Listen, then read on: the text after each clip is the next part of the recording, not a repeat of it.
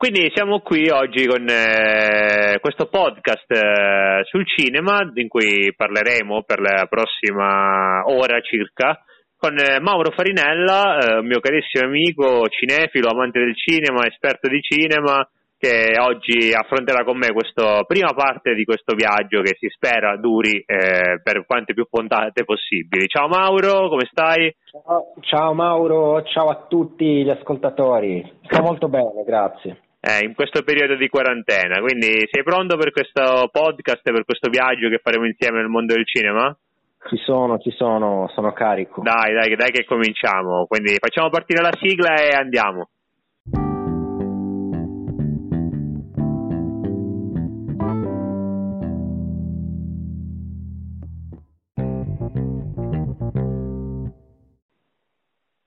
Allora, con te volevo parlare appunto di alcuni argomenti che ho trovato sul web in questi giorni che riguardano, diciamo, sempre l'aspetto del coronavirus. Siamo in piena fase 2, quindi in fase di ripresa, però non possiamo negare il fatto che l'industria cinematografica ha risentito e non poco degli effetti appunto di questa pandemia. I cinema sono stati chiusi, alcuni set sono stati chiusi, alcuni titoli sono stati rinviati.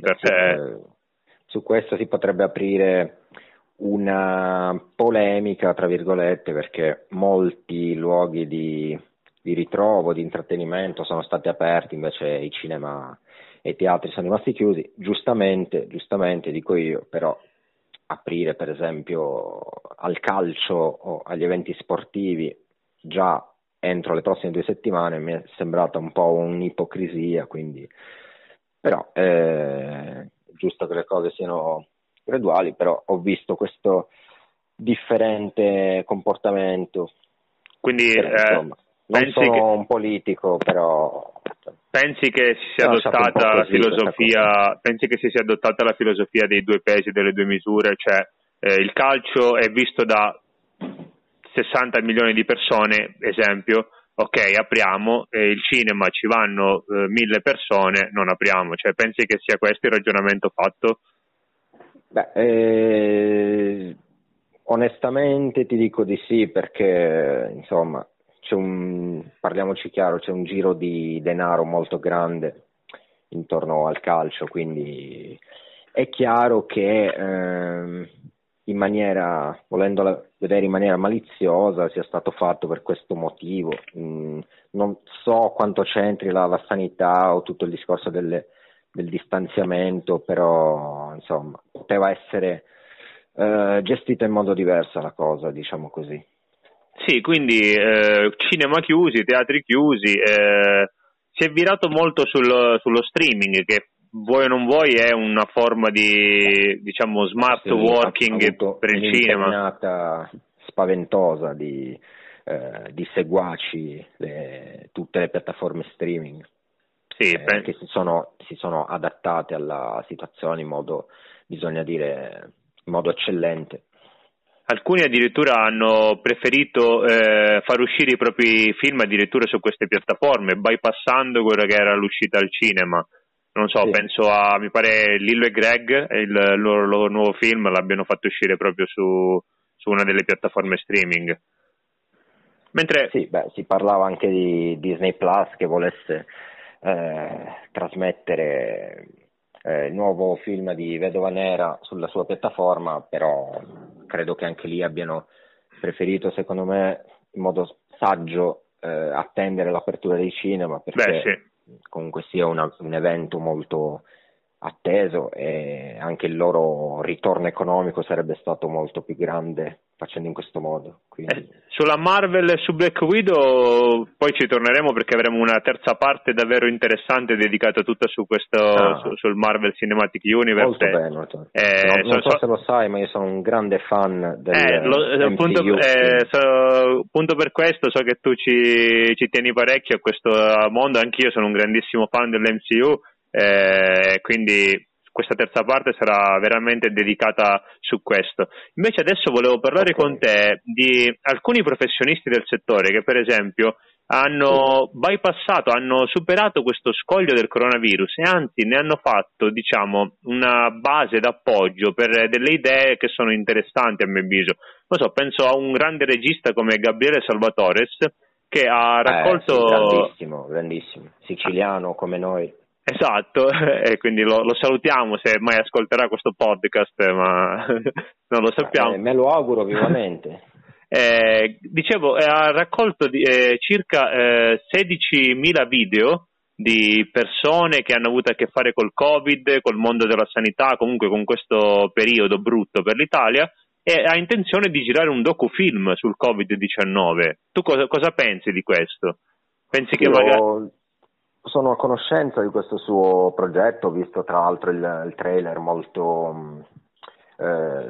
direi anche molto toccante di persone, di fan, ma anche semplici persone comuni che hanno mandato il loro contributo al grande regista, sì, descrivendo appunto la situazione di difficoltà che ognuno di noi sta vivendo in questo periodo e devo dire sono anche molto, molto incuriosito da quello che potrebbe venir fuori, perché conoscendo Salvatore, cioè lui è in grado di creare dal nulla, dalla situazione sì, quotidiana, mi viene in mente la sicilianità, ovvero la povertà, il sapersi arrangiare ogni giorno, e lui da questo tira fuori delle grandissime opere.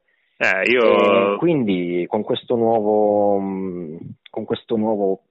tipo di contributo che abbiamo visto anche con questo trailer, viene proprio la curiosità di capire cosa abbia potuto creare fondamentalmente con un low budget pari praticamente a zero. Praticamente. Cioè, nessun macchinario, nessuna scenografia, nessun tipo di sceneggiatura particolare, per cui vedremo un po', sono curioso. Basti pensare a grandi perle che ha sfornato Salvatore negli anni, da Mediterraneo a Marrakesh Express a Io non ho paura, cioè veramente titoli che hanno fatto la storia del cinema italiano negli ultimi anni. Sì, credo che nessuno meglio di lui avrebbe potuto avere quest'idea in questo momento, e insomma qualunque cosa secondo me sarà in grado di avere rispetto e trattare questo argomento con delicatezza e dando appunto il giusto rispetto, perché un grande regista come lui può solo venire fuori un capolavoro, proprio ne sono abbastanza certo. Mentre c'è stato chi ha deciso di iniziare il proprio film addirittura lavorando da casa, si tratta di Vicari, regista italiano anche lui famoso, che ha effettuato il primo ciak del suo nuovo film che si chiama Il giorno e la notte, proprio facendo smart working, ovvero con gli attori che lavoravano ognuno da casa sua. Anche questa ti sembra un'idea che possa aiutare, incentivare, diciamo, un'industria come il cinema italiano che in questo periodo sta soffrendo non poco? D'altronde, come stavamo dicendo prima, purtroppo l'assenza da parte delle istituzioni di una considerazione per il settore cinematografico ha spinto i lavoratori del settore a creare delle nuove opportunità praticamente da soli, con i mezzi che avevano in casa, e come si stanno adattando anche per esempio i corsi di cinema, i corsi di teatro con le lezioni sì, in video, come anche per esempio sta facendo l'istruzione con le video lezioni. Sì, sì. Quindi c'è proprio questa voglia di voler fare da soli, pur di non restare in attesa di novità che arrivano dai quartieri alti, diciamo così. Esatto. Quindi la buona vecchia scuola italiana di rimboccarsi le maniche, anche perché comunque secondo te c'è il rischio di che questo periodo abbia delle ripercussioni economiche? Questo è senza dubbio, però che abbia delle ripercussioni economiche a livello cinematografico per le piccole aziende piuttosto che per le grandi aziende che invece magari con dei fondi alle spalle riescano a superarlo più agevolmente questo periodo. Esattamente, esattamente. Ecco, adesso staccandoci un po' da quello che è questo anche argomento abbastanza serio che ci tenevo ad affrontare con te, volevo proporti un giochino sempre a tema cinema, perché so che a te piacciono tanto. Sì, l'ho preparato. Ho seriamente paura di quello che mi aspetta. E fai bene ad avere paura. Niente, che mi sono informato tra l'altro che tu sei un grandissimo fan di Quentin Tarantino, correggimi se sbaglio. Sì, lo adoro. Per me Tarantino è il cinema. Esatto. Se il cinema anni 90 avesse un nome, Tarantino, dagli anni 90 in poi, ricordiamo... C'era una volta Hollywood che di un anno fa che è stato un grandissimo successone. Sì, è vero, l'ho visto anch'io, sia di pubblico che di critica. L'anno scorso è davvero bello, molti forse non se l'aspettavano neanche un titolo così e non ha deluso, cioè ha rispettato la sua nomea e ha fatto un grandissimo lavoro secondo me. Assolutamente. E a proposito di questo volevo proporti questo gioco che si chiama Riconosci il film dalla citazione, cioè ne fanno ormai di tutti i tipi, video anche su YouTube eccetera eccetera, riconosci il film dalla citazione, lo facciamo anche noi perché comunque alla fine ci piace, queste cose ci piacciono. Ci piace farci del male. Sì, anche questo. Quindi adesso io ti leggerò 10 citazioni tratte da film di Tarantino e tu mi dovrai dire quale film si tratta. Vediamo quante ne indovini su 10. Dico seriamente di fare una brutta figura dopo quello che ho detto. Vai, proviamoci. Ci proviamo allora, dai, io sono fiducioso. Secondo me almeno 7 su 10 le indovini. Beh, non sono stato così cattivo, non ti ho preso delle minuzie, ma ti ho preso delle citazioni comunque riconoscibili. Dai, va bene, ti leggo la prima. I silenzi mettono a disagio, perché sentiamo la necessità di chiacchierare di puttanate, per sentirci a nostro agio. Chi è? Beh, questa non posso proprio sbagliarla. La mitica Mia Wallace in Pulp Fiction. La grande Uma Thurman, giusto, bravo, visto... Adesso il tempo che carburi secondo me adesso vai spedito. La seconda? Vado con la seconda. Vai. Ve lo dico io di cosa parla Laika Virgin. Questo è anche facile. Sì. Sì. Allora, questo è Le Iene. E chi è lui? Beh, lui è... Mr. Brown dovrebbe essere il suo personaggio, esatto, dallo stesso Tarantino che fa quel monologo assurdo su Like a Virgin che ci ricordiamo tutti, seguito tra l'altro poi dal famosissimo dialogo sulle mance alle cameriere che secondo me un momento bellissimo di cinema, però la grandiosità di Tarantino nel creare questi dialoghi proprio al limite del non senso, se vogliamo, anche che poi è proprio per questo che rimangono impressi poi nell'immaginario collettivo. Quindi. Esatto, c'è poi quella tavolata lì, cioè chi non c'è in quella tavolata, voglio dire, Buscemi, Harvey Keitel, Michael Madsen, cioè voglio dire. Esatto. Ok, andiamo con la terza. Per adesso sta andando benissimo, 2 su 2, andiamo avanti. Questa forse è un po' più difficile, stai attento. Ma lo sai che sei così dolce che fai sembrare lo zucchero sale? Aspetta. Su questa credo di essere stato un po' più... Jackie Brown?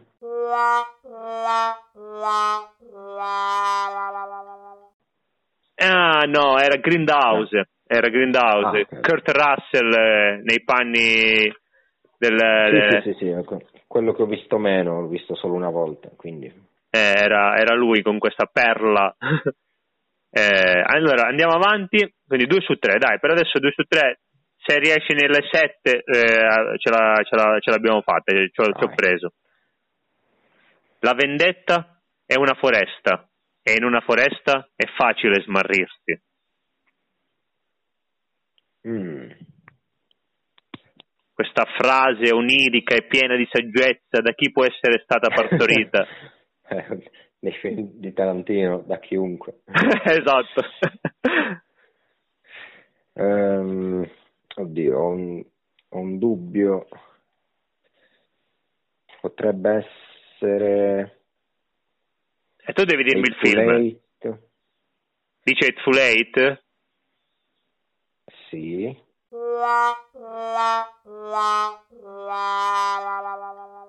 Era Hattori Hanzo in Kill Bill 1. Porca miseria. Mannaggia. Era tosta anche questa. Dai, 2 su 4. Andiamo avanti. Con la prossima che vado a leggerti adesso. Signori, avevate la mia curiosità. Ora avete la mia attenzione. Qui mi sento di non sbagliare, se sbaglio questa... sì, se sbagli questa ti linciano. Non posso guardare film di Tarantino. Esatto. Questo quindi... è Candy, il negriero di Django. Sì, Django Unchained. Grande Leonardo DiCaprio. Interpretato da DiCaprio, grandissimo. La scena del martello... ce la ricordiamo tutti, in cui si fece male, non so se lo sapevi, si fece male veramente alla mano quella scena lì. Sì, avevo letto questa cosa e con lo sgomento, l'incredulità di tutti gli altri attori in scena, continuò a recitare come se nulla fosse. Anche Django, un'altra perla secondo me di Tarantino, ma cioè quale film di Tarantino non è una perla, quindi sì. Anche Django con Samuel L. Jackson, DiCaprio, veramente spettacolare anche quello lì. Siamo sempre la grandezza dei dettagli che a prima vista sembrano inutili, però che sono il suo cavallo di battaglia. Esatto. Bene, allora andiamo con l'altro, sei a 3 su 5 per adesso, quindi sei sulla buona strada secondo me. Vai. Allora, i miei non li impiccano mai, perché non li consegno mai vivi. Parlando di neri impiccati, potrebbe essere sia Django che Hateful Eight, perché comunque un'ambientazione, diciamo, a livello temporale, storico, simile. Tra le due? Cosa periodo di schiavismo. E vediamo un po', dico Hateful Eight. Giusto, Hateful Eight, era il maggiore Warren che parlava con Kurt Russell, il maggiore Warren interpretato da Samuel L. Jackson, con Kurt Russell. Samuel L. Jackson, un altro attore pupillo di Tarantino. Eh sì, quindi 4 su 6, andiamo avanti.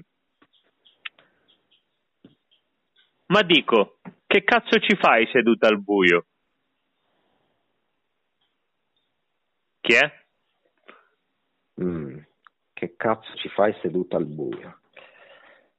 Beh, potrebbe essere o un riferimento a Mia Wallace in Pulp Fiction, oppure... Dai che la sai. Qualcosa mi viene da pensare anche C'era una volta Hollywood con Sharon Tate. Con la grandissima Margot Robbie. Non so. Dico... Vai, provo C'era una volta Hollywood. No, era Samuel L. Jackson che diceva questa frase in Jackie Brown, poco prima di essere ucciso. spoiler per chi non abbia visto Jackie Brown, però sì, avresti dovuto dirlo prima. Esatto. Vabbè, sei a... Rimango in vantaggio, no? Sei a 4 su 7? Sì, 4 su 7, sì. Vai, posso farcela. Ce la puoi fare. Allora, questa è facile, dai. Questa ti faccio recuperare un punto con questa, dai. Era forse una delle più facili delle 10. Salve, sono il signor Wolf, risolvo problemi. Vabbè, questo è... Sicuramente Le Iene, no. No, non è Le Iene. Wolf, interpretato da Harvey Keitel, anche lui pupillo di Tarantino, presente in tantissimi film. Sì. E si trova in Pulp Fiction. Esatto. Credo che sia per me è uno dei personaggi meglio costruiti di Tarantino, cioè il signor Wolf veramente... Quelle scene lì in Pulp Fiction sono antologia, storia del cinema veramente. È uscito in, credo, non vorrei sbagliare, in 20 minuti o meno di presenza nel film ad entrare nella leggenda. Praticamente. Quindi, a creare un personaggio unico e ricco anche di citazioni che sono entrate proprio nel dizionario del cinema, che vengono studiate ancora oggi. È un personaggio incredibile, con tanti riferimenti anche nella cultura pop di oggi. Esatto. Bene, sei a 5 su 8, dai, se ne indovini altri due arrivi all'obiettivo delle 7, che sono le ultime due, dai. Tra l'altro. Allora, vado a leggertela.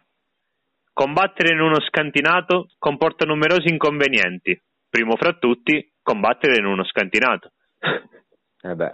Mi sembrava strano che non avessimo ancora discusso di questo film, questa analisi della cinematografia di Tarantino. Stiamo parlando di Bastardi senza gloria, sì. Uno dei miei film preferiti in assoluto, fantastico semplicemente, Brad Pitt, i vari Brad Pitt, Daniel Brühl, Michael Fassbender, fantastico nella sua scena lì nella bettola nel bar, fantastica anche quella lì. Ultima citazione. Tarantino ha sempre avuto tanti grandissimi attori che sono prestati hanno prestato il loro talento e la loro arte ai film di Tarantino, detto di Fassbender, DiCaprio, Samuel L. Jackson, veramente grandiosi. Esatto. Beh, l'ultima citazione, dai, sei a 6 su 9, te la vado a leggere. Gli attori devono fare un sacco di cose pericolose. Cliff qui ha la parte più dura. Anche questa un'altra perla. Chiudiamo finalmente, perché non avevo visto ancora queste citazioni da questo film, ovvero C'era una volta Hollywood.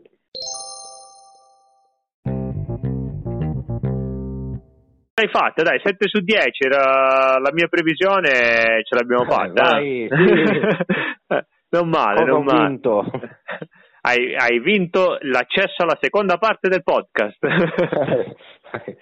Pensavo almeno una spilla, niente. Dai, appena faremo dei gadget del podcast te li manderò, te li invierò. Una maglietta e una spilla. Vai, alla grande. Vai. O le tazze, come fanno da tutte le parti, che inviano le tazze, le faremo una tazza per te. Va bene.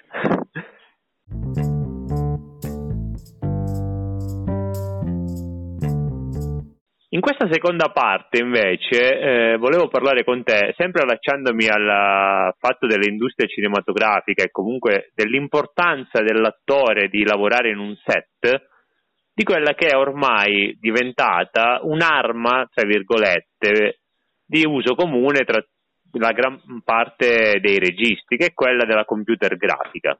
Cioè, quanto secondo te la computer grafica al giorno d'oggi è importante nel cinema e quanto la computer grafica può essere utilizzata senza l'impegno attoriale, cioè quanto si può fare un film senza computer grafica, lasciando perdere quelli che sono i film d'animazione, che lì è, si parla di animazione appunto, ma io parlo di computer grafica, cioè si può fare un film solo ed esclusivamente in computer grafica, cioè quanto rischiano gli attori di perdere il lavoro, tra virgolette? Beh, guarda, innanzitutto se partiamo dalla vera e propria, agli albori, dalla definizione di cinema, il cinema è intrattenimento, quindi la computer grafica, se utilizzata bene, se senza errori, con ottimi informatici, ottimi tecnici che vi lavorano, serve a creare quella magia che il cinema è capace di trasmettere poi allo spettatore. Quindi sì,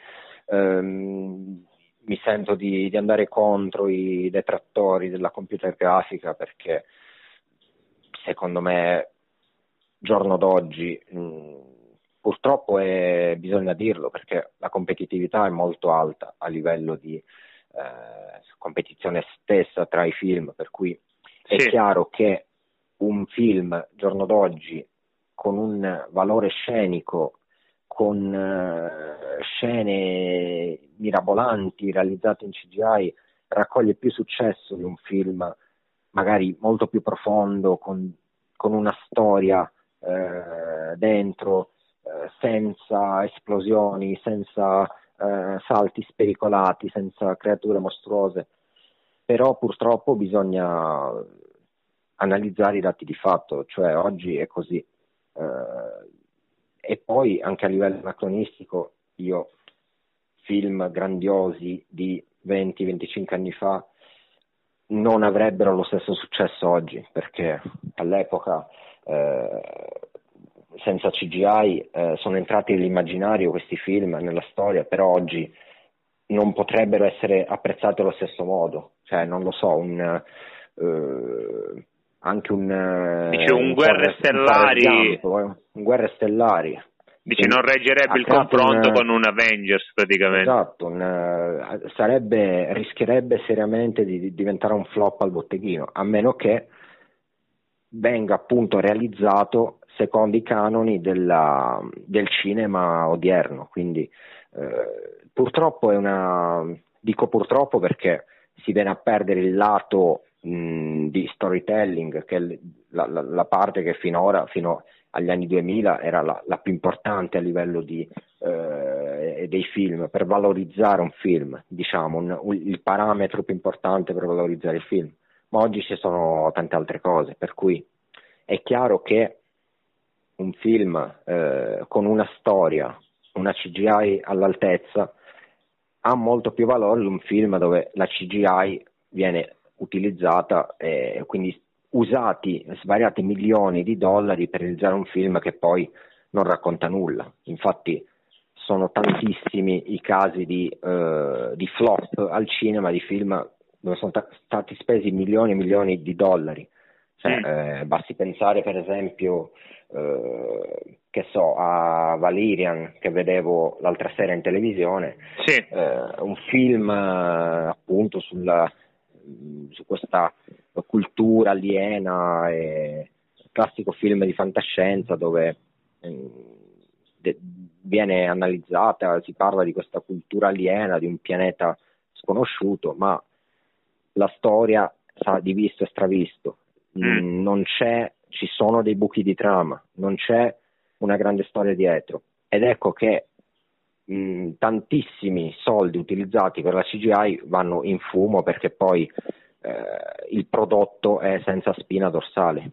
Quindi certo, sì, in conclusione sono d'accordo, sono a favore della CGI, però perché sarebbe veramente un tornare indietro nel tempo, non adattarsi ai nuovi meccanismi di realizzazione di film. Però certo, bisogna che abbiano anche una struttura dentro, perché appunto si rischia seriamente di mandare al fallimento le case cinematografiche, realizzando prodotti senza contenuto, spettacolari ma senza contenuto. non so, per esempio riallacciandomi prima al discorso Tarantino, mi viene in mente sia Pulp Fiction che Le Iene, che sono dei filmoni comunque in cui non c'è un grossissimo budget speso. Certo, ma oggi, ti ripeto, probabilmente diventerebbero dei flop al cinema. Molto probabilmente. Farebbero, sì, sarebbe visto il Fast and Furious o gli Avengers di turno, e Le Iene diventerebbe un flop. Ho capito. Bene, anche sulla CGI abbiamo detto la nostra e mi è sembrato molto chiaro, molto esaustivo. Sì, poi, cioè, bisogna chiarire che la CGI non intendiamo solamente le esplosioni o la costruzione di grandi personaggi. Una CGI può essere anche, per esempio, in The Irishman utilizzata per ringiovanire Al Pacino, per ringiovanire Robert De Niro. La CGI comporta anche tutte queste piccole, ma non tante piccole, differenze, vogliamo dire migliorie, che la maggior parte dei casi migliorano un prodotto, a volte però se utilizzate male lo peggiorano. Cioè, non deve essere visto come un deus ex machina, ma come una responsabilità, come un potere da usare con parsimonia, da usare in maniera mirata e cercando di... Esatto, con utilità, senza... Con senso di causa, esatto. Sì, sono pienamente d'accordo con te da questo punto di vista.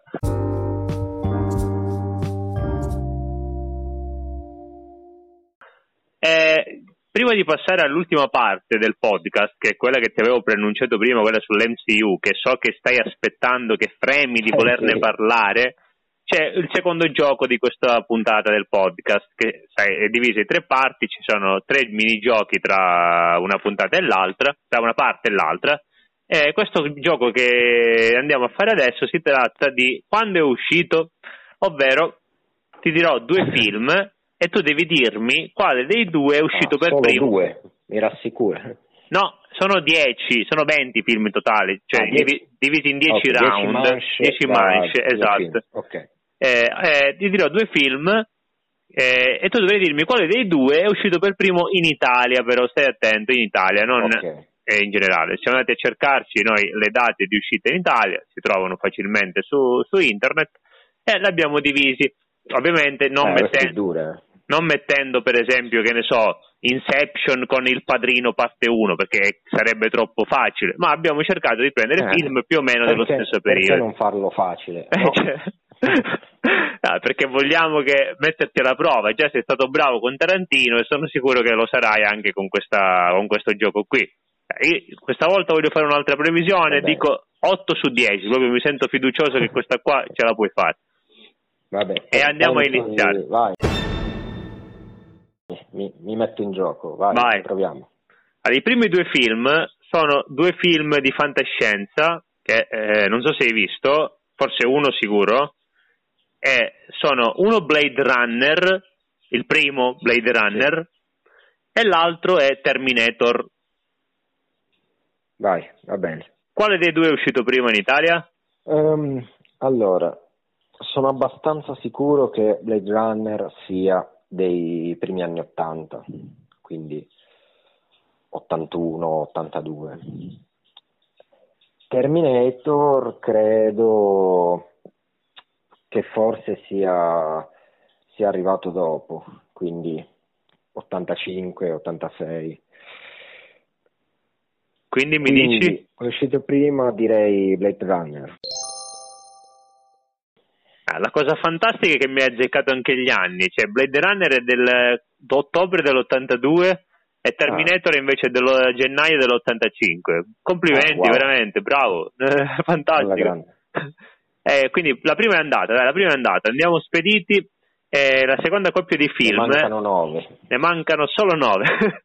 Seconda coppia di film, altra coppia di fantascienza, uno è, diciamo, il caposaldo forse della fantascienza, l'opera di George Lucas, Star Wars, Una nuova speranza, cioè il capitolo 4, ovvero il primo capitolo uscito nella saga, e l'altro è Alien, altro caposaldo della fantascienza e dell'horror, se vogliamo, del cinema.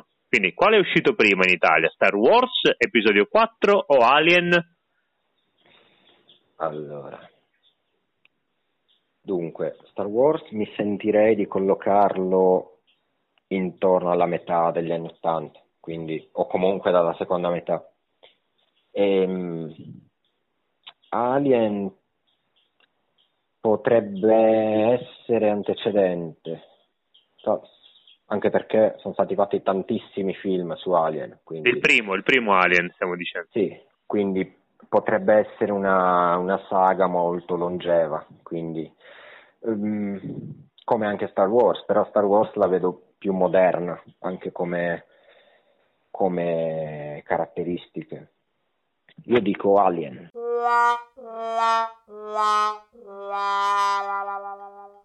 Star Wars è del 21 ottobre del 77. Ah, wow.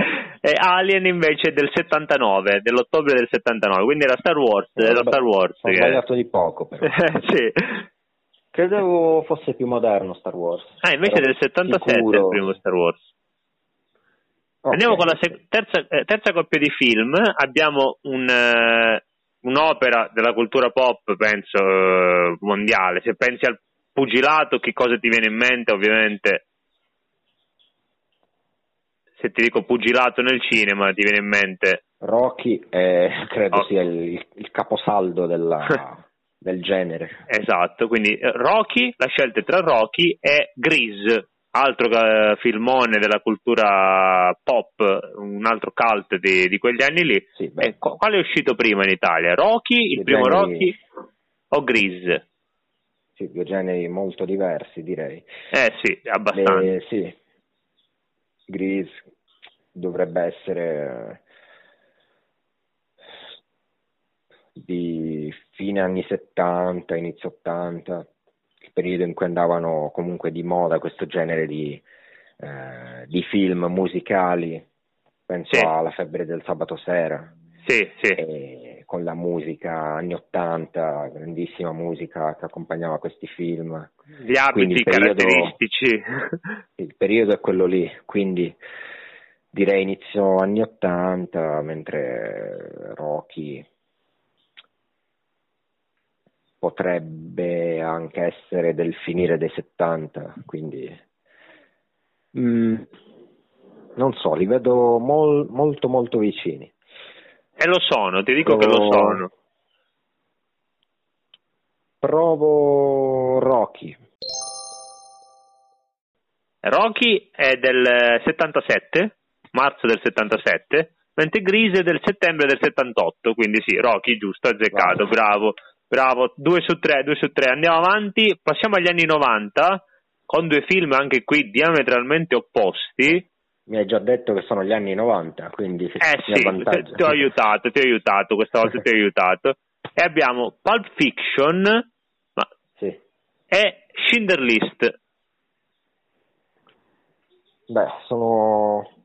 Si parla dell'uscita in Italia. Quindi sì, uscita in Italia. Sono abbastanza sicuro che Pulp Fiction sia del 94, però uscita in Italia potrebbe essere dell'anno successivo. Schindler's List lo vedo più come inizio anni 90, quindi dico Schindler's List, più longevo. Ti piacerà sapere che la differenza di uscita in Italia tra i due film è di appena 7 mesi, ovvero Schindler's List è del marzo del 94, mentre Pulp Fiction è dell'ottobre del 94, quindi sì, hai azzeccato, Schindler's List è una grande annata al cinema del 94. Sì, decisamente sì. Uscita al cinema. Decisamente sì. Allora, siamo ad altri due film, anche qui diametralmente opposti. Sono a quota 5 o 6, 3 su 4 sei. Questa è la quinta coppia adesso che andiamo a vedere. Altri film diametralmente opposti. Abbiamo un capolavoro di Lynch, Mulholland Drive, e La Compagnia dell'Anello. Questo è tosta, Sì. Anche perché siamo sempre lì, il periodo è quello. Compagnia dell'Anello, primo capitolo del Signore degli Anelli, che è un po' il simbolo dei primi anni 2000, della prima decade degli anni 2000. Decisamente. Quindi, diciamo, film che hanno segnato quell'epoca e l'infanzia di tutti quelli che hanno la nostra età. Esatto, esatto. Mulholland Drive, tutt'altro film, tra l'altro. Più vecchio, però di poco. Direi fine anni 90 o al limite 2000. La Compagnia dell'Anello mi sento proprio di essere sicuro che sia già negli anni 2000, quindi dico più vecchio Mulholland Drive.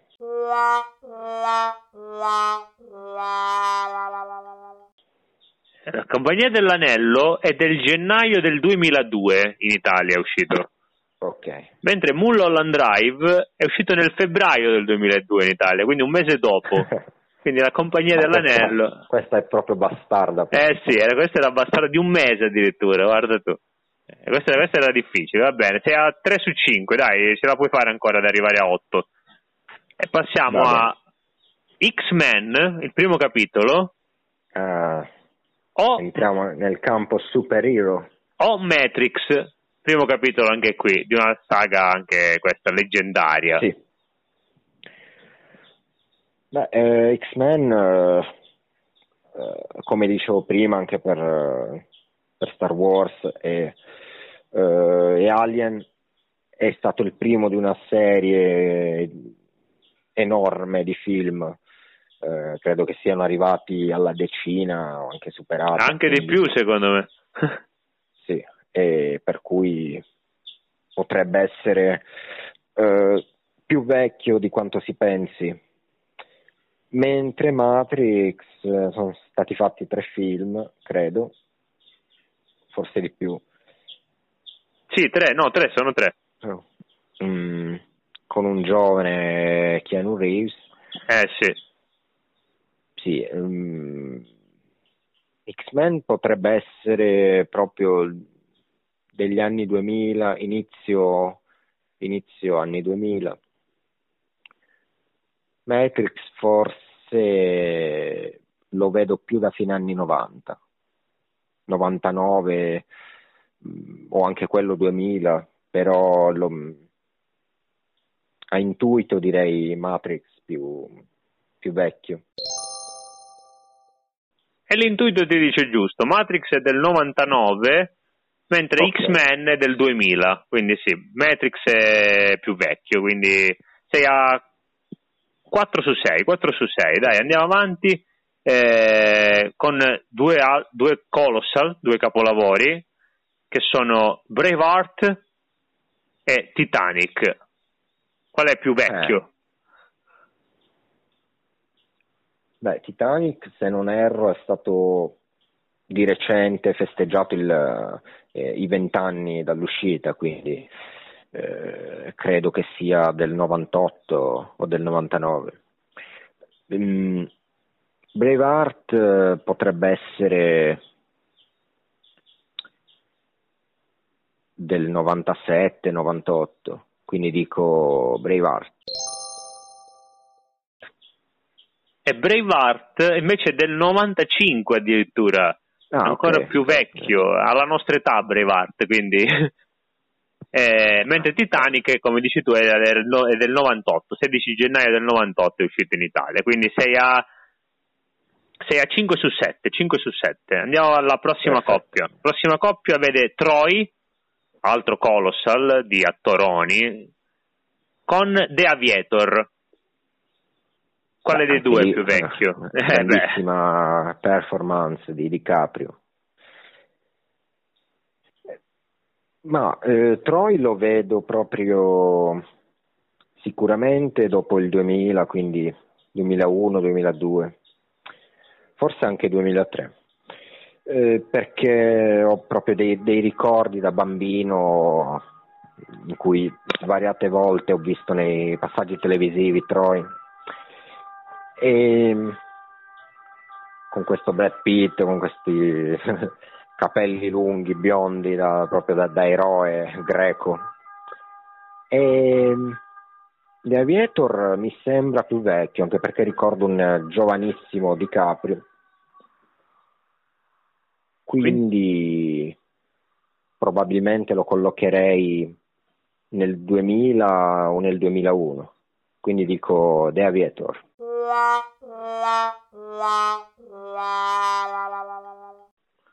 Troy è del 2004, maggio 2004. The Aviator invece del gennaio 2005, più recente The Aviator. E quindi questa l'hai steccata. DiCaprio ti ha pregato stavolta. Beh, può capitare. più vecchio The Aviator. Vediamo se ti perdona DiCaprio con la nona coppia, che è tra Inception, sempre DiCaprio, e Melancolia. Se lo sbaglio di nuovo DiCaprio mi tira la statuetta in testa. Adesso che ce l'ha, sì. Quindi Inception o Melancolia? Allora, dunque, parliamo di due grandi film, due grandi registi. Sì. Melancolia, Lars von Trier, Inception di Christopher Nolan.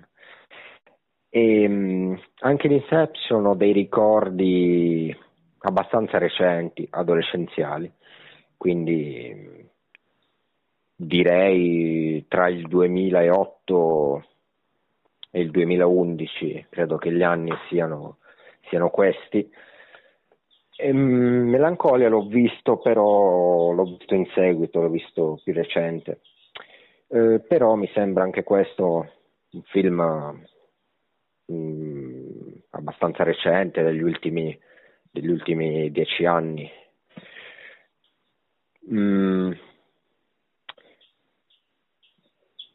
Credo siano distanti di pochissimo. Provo a dire Inception. La distanza è di un anno. Inception è del 2010, mentre Melancolia è del 2011, quindi giusto, ci hai preso con questa qui. Quindi sei a 6 su 9, ti manca l'ultima coppia per fare 7 su 10. Dai, hai fatto 7 su 10 su Tarantino, poi 7 su 10 anche su questo. Sì, mi sembra giusto. Quindi concludiamo con due capisaldi anche qui del fantascientifico, del sci-fi comunque. Abbiamo Avatar, che fino a poco tempo fa era il film più visto con più incassi al botteghino, e Iron Man, che invece è il pilastro su cui si è formato poi quello splendido MCU di cui tra pochissimo parleremo. Quindi Iron Man o Avatar, qual è più vecchio? Guarda, Avatar lo ricordo abbastanza bene, perché lo vidi al cinema, quel momento in cui sembrava arrivata quella rivoluzione incredibile degli occhialini 3D, del cinema in 3D, che sembrava essere una grande rivoluzione, poi soppiantata comunque da altre tecnologie moderne, uscite in seguito. Dal 4D al qualunque tipo di cosa immaginabile, si credeva che gli occhialini sarebbero durati per sempre al cinema. Invece. È vero, hanno avuto vita breve. Quello, sì, anche per quello fu un grandissimo successo e stracciò ogni record di incassi cinematografici. Quindi. Sì. Credo quasi sicuramente era il 2009 o il 2010, mentre ricordami l'altro film. Iron Man dovrebbe essere, essendo praticamente il primo o comunque secondo film dell'MCU, del 2008, però si parla sempre di uscita in Italia, quindi sì, potrebbe essere 2008, inizio 2009. Quindi dico, pensando che Avatar sia più verso il 2009-2010, dico Iron Man. ti farà piacere sapere che già all'epoca c'era questa cosina, questa chicca, che in Italia i film uscivano il giorno prima che in America. Ah. Quindi Iron Man è uscito prima in Italia che in America, è uscito il 1 maggio 2008 in Italia, in America uscì il giorno seguente, mentre Avatar è uscito in Italia addirittura il 15 gennaio del 2010, quindi sì, Iron Man è più vecchio di Avatar in Italia, è uscito prima. Quindi 7 su 10, dai, è andata bene anche qua. Vai, la prossima farò Unplanned. L'ultimo gioco devi fare Unplanned, dai, quello il terzo gioco. Sì. C'è un altro gioco. È quello finale, quello alla fine, sì.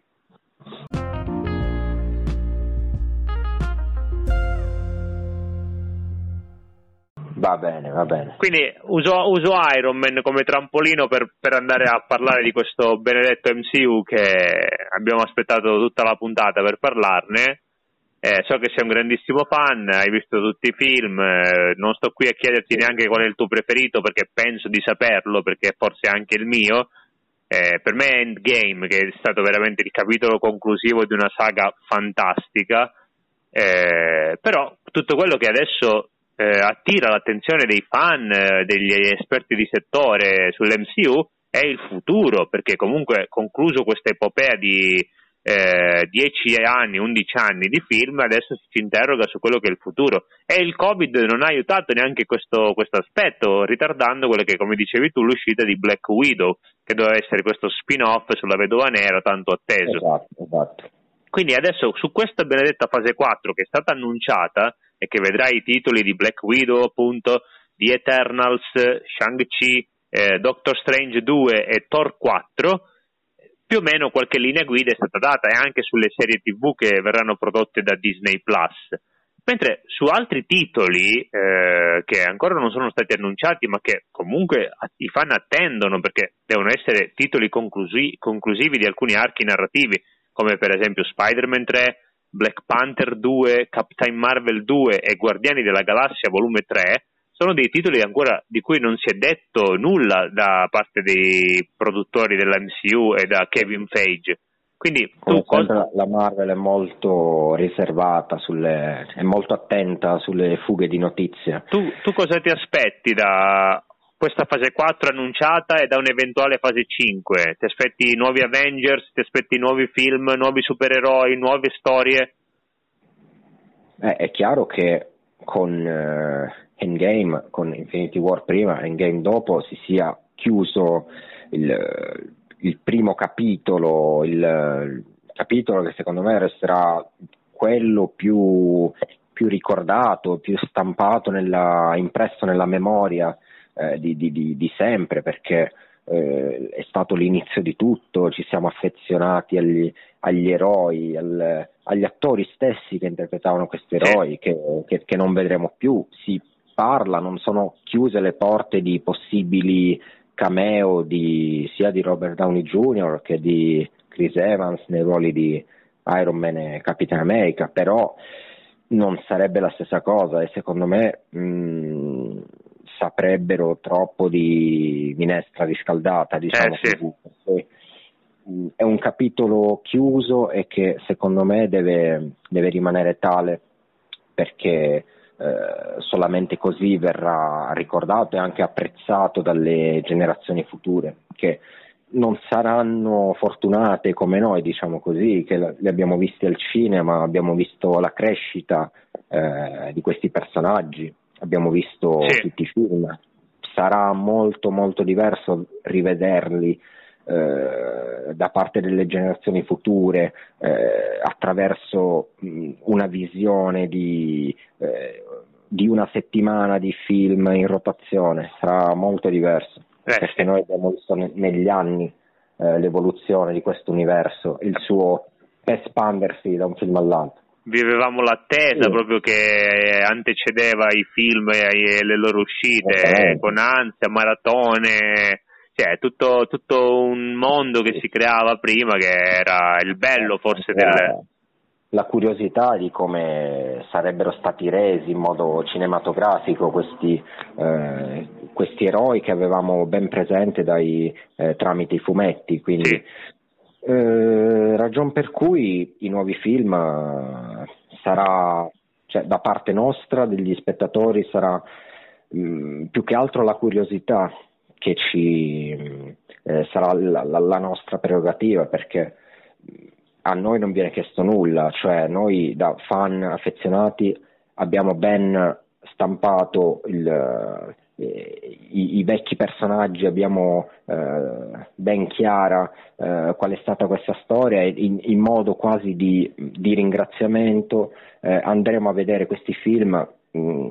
Non voglio dire qualunque cosa venga fuori, perché confido nella grandiosa capacità dei produttori, degli sceneggiatori della Marvel, che saranno sempre gli stessi, sì. Saranno sempre Kevin Feige, saranno come fratelli Russo, quindi il valore del prodotto sarà sicuramente in dubbio, per cui noi avremo tantissima curiosità. E da affezionati fan andremo a vedere tutti i film che usciranno e anche le serie di Disney Plus. Da parte della Marvel vedo invece un grande interrogativo, perché secondo me eguagliare o solamente avvicinarsi alla grandiosità dei primi film sarà un'impresa grandissima, non sarà sicuramente facile, però considerando che avevamo gli stessi dubbi nel 2008 all'uscita dei primi film, non ci saremmo mai immaginati di arrivare a un Avengers Endgame che superasse ogni record di incassi, anche di critiche positive. Sì. Sono molto fiducioso che vedremo dei grandissimi prodotti. In particolar modo aspetto anche un po', devo dire, Vedova Nera, perché secondo me ci riserverà delle sorprese a livello sia di magari di flashback, con delle sottotrame che verranno risolte in questo film, secondo me, della fase 3 della Marvel, o anche per esempio la famosa storia di avventura di Scarlett Johansson e Occhio di Falco a Budapest, sta famosa Budapest. Sì, Vedova Nera, Occhio di Falco a Budapest, che è una cosa che ritorna spesso nei film, anche nello scambio di dialoghi tra di loro, per cui non si è mai giunti a una risposta su quello che sia successo a Budapest. Per cui, ma al di là di ciò, ripeto, ci saranno secondo me molte sorprese su altri personaggi, altre storie della Marvel che verranno risolti in questo film. E poi mi aspetto molto anche dagli Eterni, perché hanno puntato molto su questo film, anche a livello di budget, a livello di cast. Basti pensare che è quasi certa la presenza di Angelina Jolie.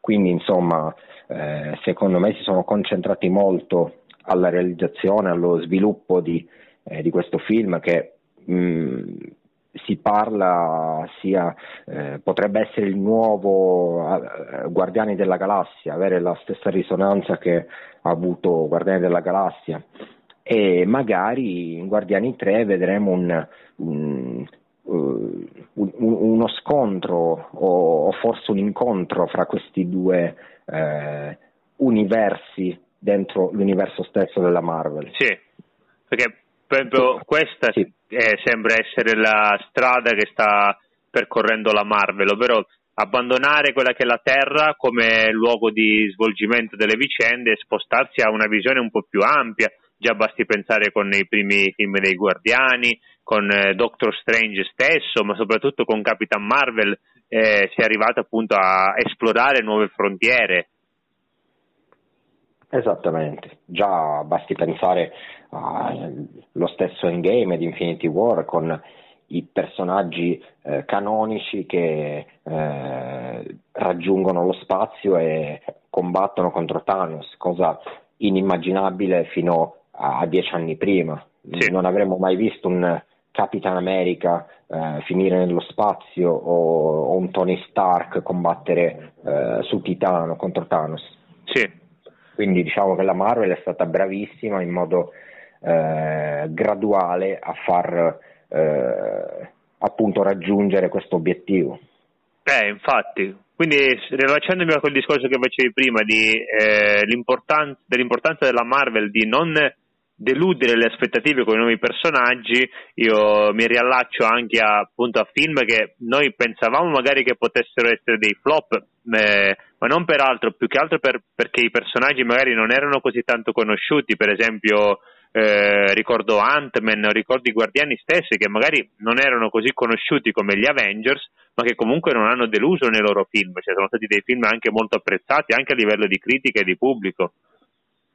Sì, è chiaro che in film meno, come dire, meno importanti dal punto di vista dell'importanza dei personaggi o della conoscenza stessa di questi personaggi, perché nemmeno noi, credo, a parte Spider-Man, che è l'eroe Marvel più famoso a livello proprio di fama, di notorietà, nessuno di noi conosceva Ant-Man o aveva pochissime conoscenze su Capitan America e soprattutto di Iron Man, che è stato reso da semi sconosciuto ai più a eroe protagonista di questo, sì, di questi primi 10 anni, anzi 12 anni di Marvel, quindi sì, creando poi successivamente un grande seguito anche a livello di merchandising e di gadget, di giocattoli, anche di videogiochi.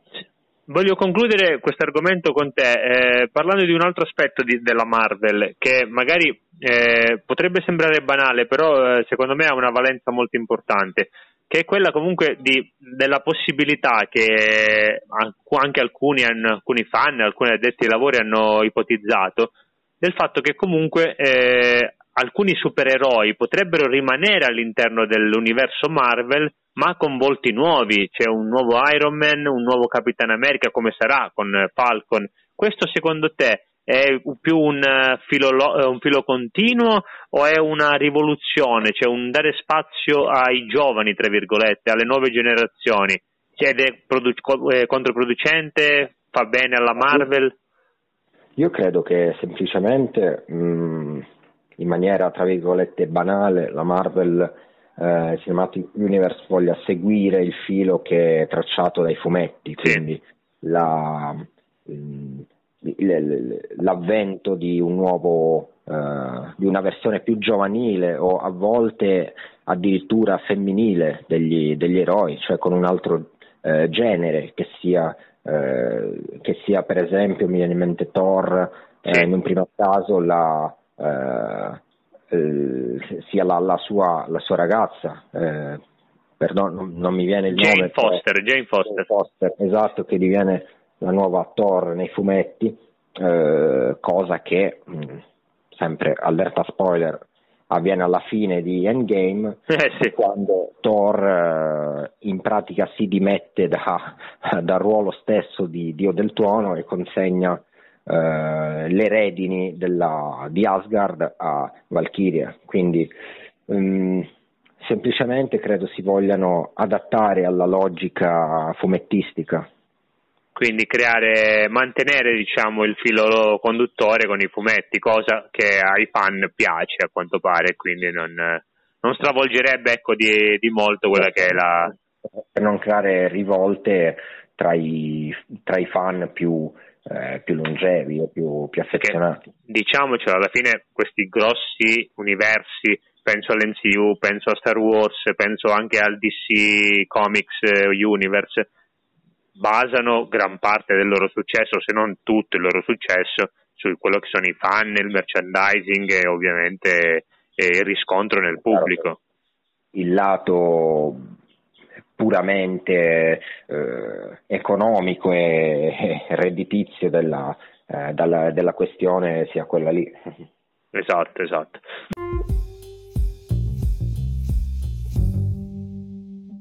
Bene, è stato bello chiacchierare con te, ma prima di congedarti devo ovviamente propinarti l'ultimo gioco del nostro podcast, della nostra puntata, prima di passare poi ai saluti finali e congedarci poi alla prossima puntata. L'ultimo gioco di cui che andremo ad affrontare, si parla di Oscar. Abbiamo parlato di cinema, non abbiamo parlato di Oscar, ne parliamo nell'ultimo gioco. Mentre di Oscar in generale parleremo nella prossima puntata, perché c'è una notizia proprio di questi ultimi giorni in cui si parla di un possibile rinvio dei prossimi Academy Award. Ma andando al nostro gioco, io adesso ti dirò otto categorie di Oscar riferite a degli anni, e tu mi dovrai dire chi l'ha vinto tra le due possibili risposte. Vai, va bene. Ok, partiamo dal primo. Devo superare la mia quota di 7 risultati esatti. Però queste sono 8 le domande, quindi almeno 6 su 8 lo devi fare. Almeno 6 su 8. Vai. O faccio 8 su 8 oppure rimango al mio livello. O rimani al tuo livello. Spero. Va bene. Partiamo dal primo, che è il miglior film del 1991.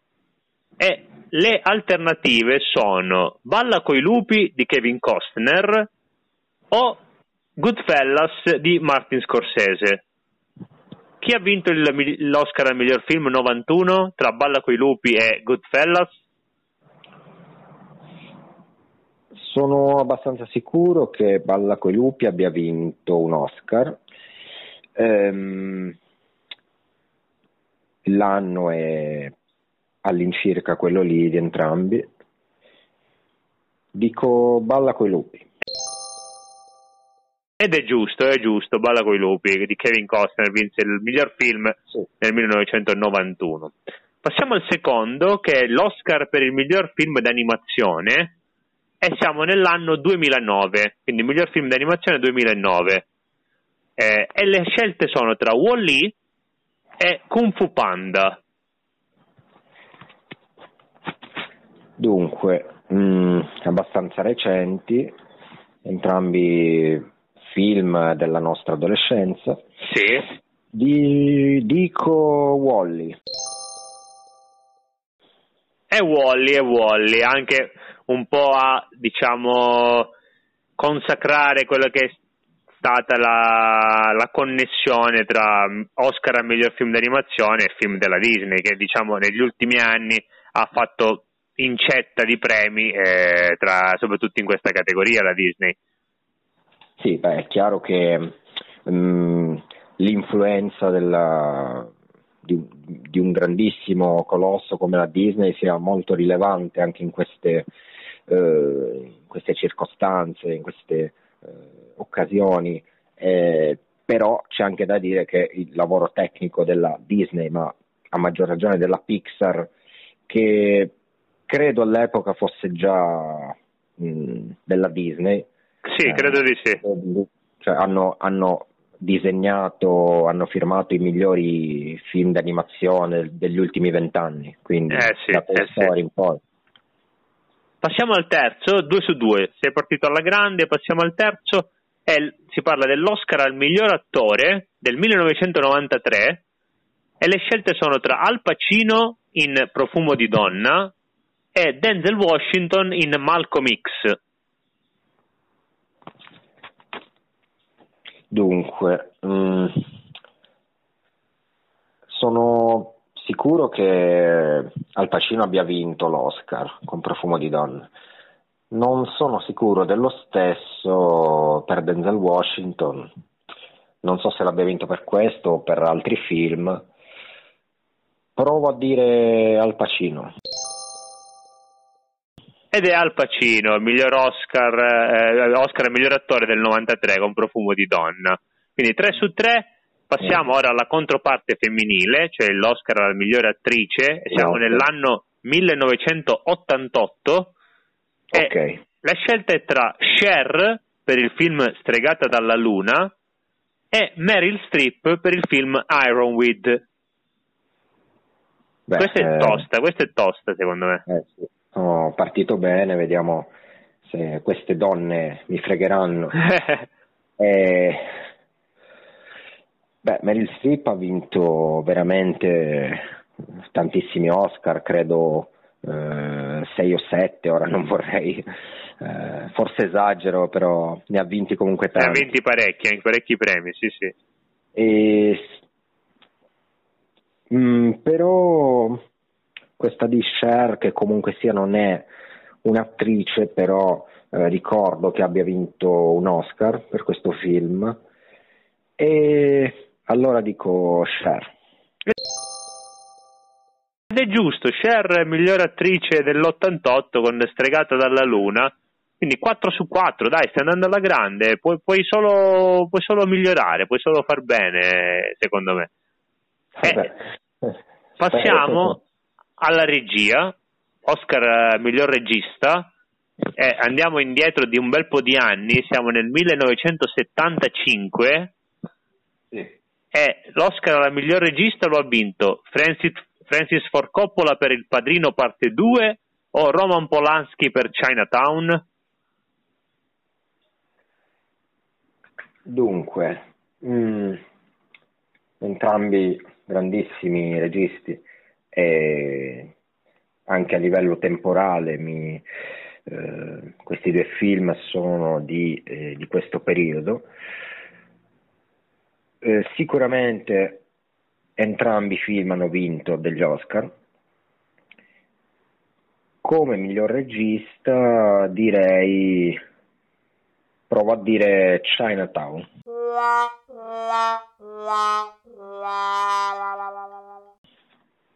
Polanski? Sì. No, era Francis Ford Coppola, Il Padrino parte 2, Oscar alla miglior regia del 75. Okay. Vabbè, peccato, perché nella striscia il filotto potevi farlo. Però va bene, dai, puoi fare sempre il tuo 7 su 8 che ti ha accompagnato in questa puntata. Passiamo al triplo 7, come triplo 7. Esatto. Abbiamo l'Oscar al non protagonista maschile, Oscar al miglior attore non protagonista, del 2001. E le scelte sono tra Benicio del Toro per Traffic e Joaquin Phoenix per Il Gladiatore.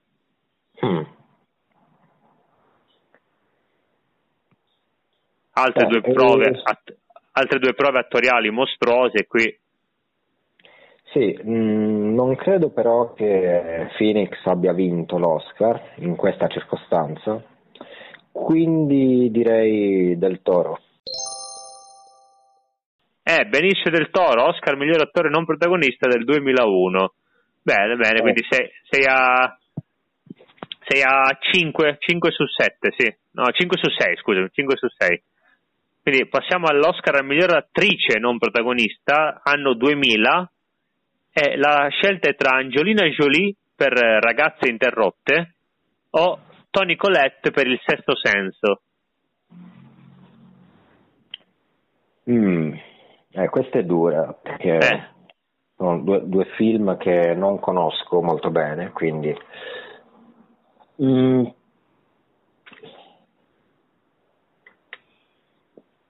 quindi la Jolie per Ragazze interrotte e Toni Collette per Il sesto senso.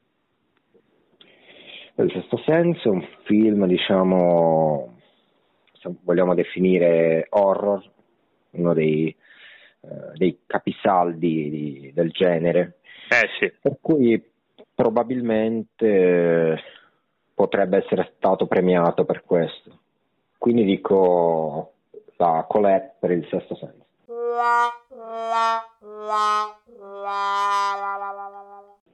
Invece era la Jolie per Ragazze interrotte, Oscar miglior attrice del 2000. Sì, ha vinto lei quell'anno lì. Ultima coppia di premi, abbiamo Oscar migliori effetti speciali. Abbiamo parlato di CGI tantissimo in questa puntata, concludiamo anche questo gioco con gli effetti speciali. Non raggiungerò la mia quota 7. No, puoi andare per il 6, però dai, la sufficienza, okay. Va bene, dai, se la azzecchi.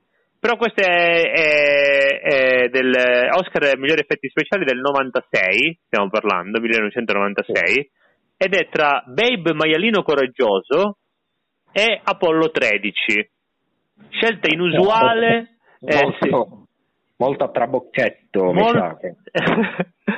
Devi deciderlo tu se c'è il trabocchetto o meno, secondo te.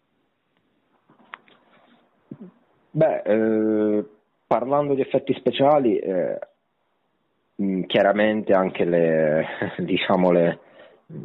le movenze, credo che Babe parlasse, se non ricordo male, quindi non so se credo fosse fatto in computer grafica il maialino, non ne voglio dire una stronzata, ma credo di sì, per cui insomma beh, così assurda che provo a dire Babe. E dai, che Babe ti regala il 6 su 8, giusto? Babe, maialino coraggioso, ha vinto migliori effetti speciali del 96. C'era il trabocchetto.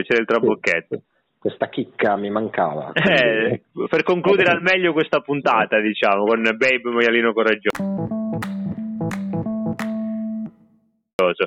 Beh, allora io ti ringrazio, Mauro, ringrazio le persone che ci hanno ascoltato per questa oretta abbondante di podcast che è uscita fuori. Do l'appuntamento alla prossima puntata, in cui saremo sempre qui, sempre con il nostro amico Mauro Farinella, a parlare ancora di cinema. Ringrazio te, ringrazio il canale, ti ringrazio anche per il prossimo invito.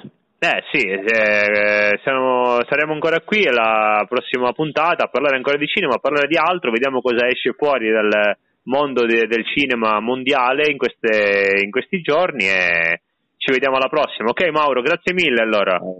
Grazie a te, grazie a tutti gli ascoltatori. Spero che ti sei divertito, dai. Ma tantissimo, e soprattutto aspetti i miei premi, nonostante... Va bene, appena avremo pronti i gadget te li manderemo. Bellissima discussione sul cinema, insomma, grazie, ciao a tutti. Mi fa piacere, dai, salutate il nostro amico Mauro, dove l'appuntamento quindi alla prossima puntata di questo podcast sul cinema, e mi raccomando, siate numerosi, ascoltate, condividete, ci vediamo alla prossima, ciao.